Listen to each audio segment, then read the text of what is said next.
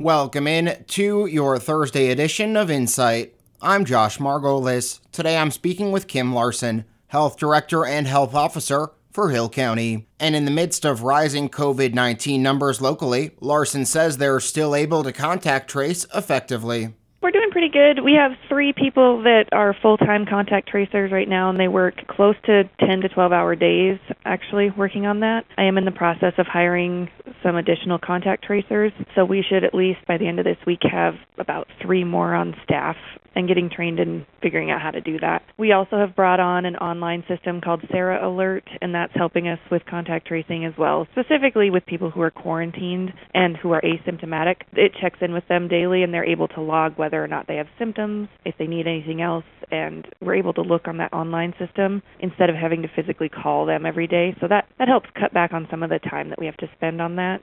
This week, I want to say we're following over about 180 people currently between isolation and quarantine. So that's cases and contacts that we're following up with. So it's I mean it's a lot of work and those three nurses that I have working on it right now are working day and night on it. And so hopefully we'll get some relief with that when we add these other contact tracers in there.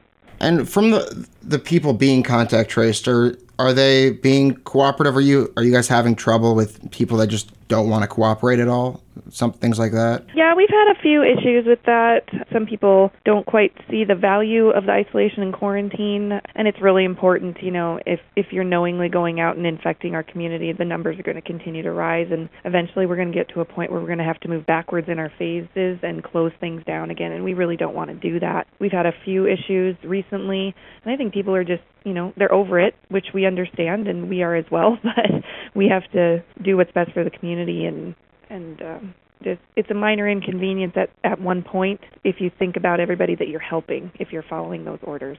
And what, other than uh, some of the contract tracing issues, what are sort of the biggest concerns that you guys are, are dealing with, or complaints, I guess, as a department?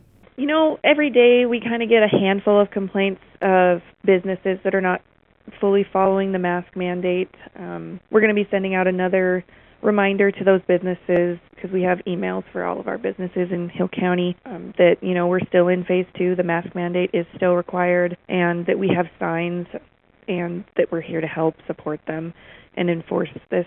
And um, other than that, you know, we get some calls daily on people that believe that they see people who are quarantined or isolated are out and about. And we check in on those.